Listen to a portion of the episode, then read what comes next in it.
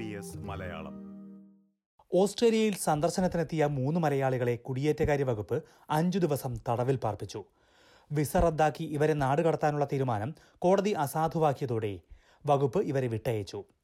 ഉദ്യോഗസ്ഥർക്ക് തെറ്റുപറ്റിയതാണ് എന്നാണ് കുടിയേറ്റകാര്യ വകുപ്പ് കോടതി അറിയിച്ചത്. അതിന്റെ വിശദാംശങ്ങളാണ് എസ് ബി എസ് മലയാളം ഈ പോഡ്കാസ്റ്റിൽ പങ്കുവയ്ക്കുന്നത്. പോഡ്കാസ്റ്റുമായി ഞാൻ ദിജു ശിവദാസ്. പെർത്തിൽ സന്ദർശക വിസയിലെത്തിയ പോളച്ചൻ വറീദ് ഷാജു കുഞ്ഞുവറീദ് ഷിബു മുണ്ടൻമാണി എന്നിവരെയാണ് കുടിയേറ്റകാര്യ വകുപ്പ് ഡിറ്റൻഷൻ കേന്ദ്രത്തിലാക്കിയത്. സെപ്റ്റംബർ ഒന്ന് വ്യാഴാഴ്ച വൈകുന്നേരം അഞ്ച് മണിയോടെയായിരുന്നു ഇവർ പെർത്തിലെത്തിയത്. വിസ റദ്ദാക്കിയ ശേഷം അഞ്ചു ദിവസത്തോളം ഇവരെ ഡിറ്റൻഷൻ കേന്ദ്രത്തിൽ പാർപ്പിച്ചു.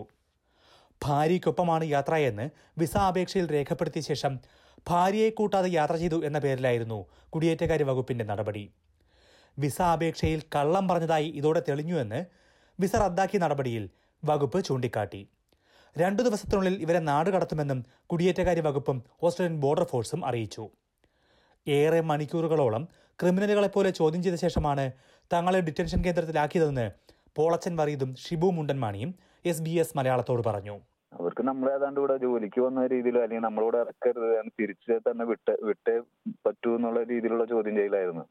നമ്മൾ എന്താ പറയാ ചോദ്യം ചെയ്യുന്നത് നമ്മുടെ നാട്ടിൽ മറ്റേ പോലീസ് ചോദ്യം ചെയ്യണോടും അങ്ങോട്ടും ഇങ്ങോട്ടും മാറ്റി നിർത്തി ചോദ്യം ചെയ്യുക അല്ലെങ്കിൽ ഒരാൾ വന്ന് ചോദിക്കുന്ന തന്നെ രണ്ടാമത് വേറൊരു ഓഫീസർ വന്ന് ചോദിക്കുക എന്നിട്ട് പിന്നെ ഇമിഗ്രേഷൻ ഓഫീസർ വന്നിട്ട് പറഞ്ഞു നിങ്ങളുടെ വിസ ഇന്ന് രാത്രി തുടങ്ങി മൂന്ന് വർഷത്തേക്കുള്ളത് എന്തത് ചെയ്യാമെന്ന് പറഞ്ഞു അപ്പൊ ഞാൻ പറഞ്ഞു അതെന്ത് കാര്യം? നിങ്ങൾ അങ്ങനെ ചെയ്യാനുള്ള കാരണം ഞങ്ങൾക്ക് അറിയണ്ടേ.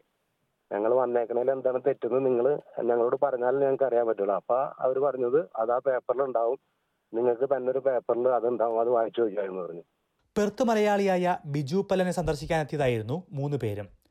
ബിജു പല്ലന്റെ സഹോദരി ഭർത്താക്കന്മാരും ഭാര്യയുടെ സഹോദരി ഭർത്താവുമാണ് ഇവർ.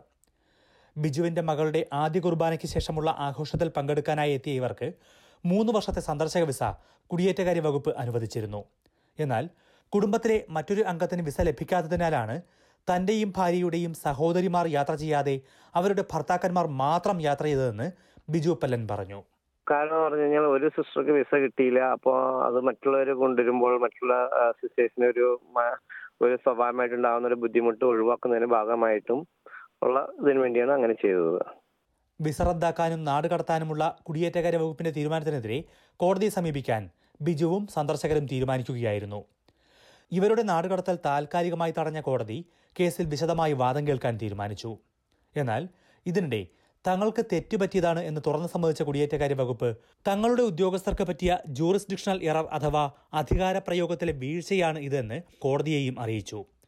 ഇത് കണക്കിലെടുത്ത് കോടതി വിസ റദ്ദാക്കാനുള്ള തീരുമാനം അസാധുവാക്കി.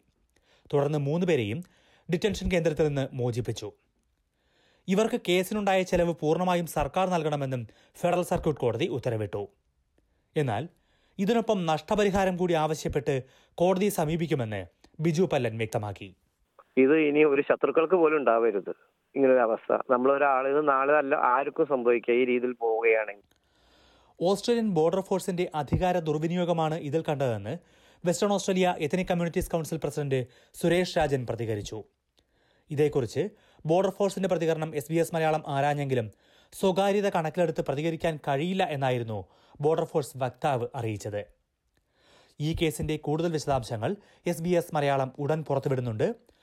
മണിക്കൂറുകൾ നീണ്ട ചോദ്യം ചെയ്യൽ എങ്ങനെയായിരുന്നുവെന്നും എത്രത്തോളം കഠിനമായ സാഹചര്യങ്ങളിലൂടെയാണ് തങ്ങൾ കടന്നുപോയതെന്നും പോളച്ചൻ വറീദും ഷിബു മുണ്ടൻമാണിയും ബിജു പല്ലനും വിശദമായി സംസാരിക്കുന്നു.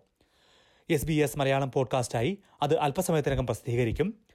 S B S radio ആപ്പിലും Spotify Apple podcast Google podcast തുടങ്ങിയ പോഡ്കാസ്റ്റിംഗ് പ്ലാറ്റ്ഫോമുകളിലും എസ് ബി എസ് മലയാളം പോഡ്കാസ്റ്റുകൾ നിങ്ങൾക്ക് കേൾക്കാം. ഈ വാർത്ത റിപ്പോർട്ട് ചെയ്തത് ദിജു ശിവദാസ്. ഇതുപോലുള്ള കൂടുതൽ പരിപാടികൾ കേൾക്കണമെന്നുണ്ടോ? ആപ്പിൾ പോഡ്കാസ്റ്റിലും ഗൂഗിൾ പോഡ്കാസ്റ്റിലും സ്പോട്ടിഫൈയിലും കേൾക്കാം. അല്ലെങ്കിൽ നിങ്ങൾ പോഡ്കാസ്റ്റ് കേൾക്കുന്ന മറ്റെവിടെയും.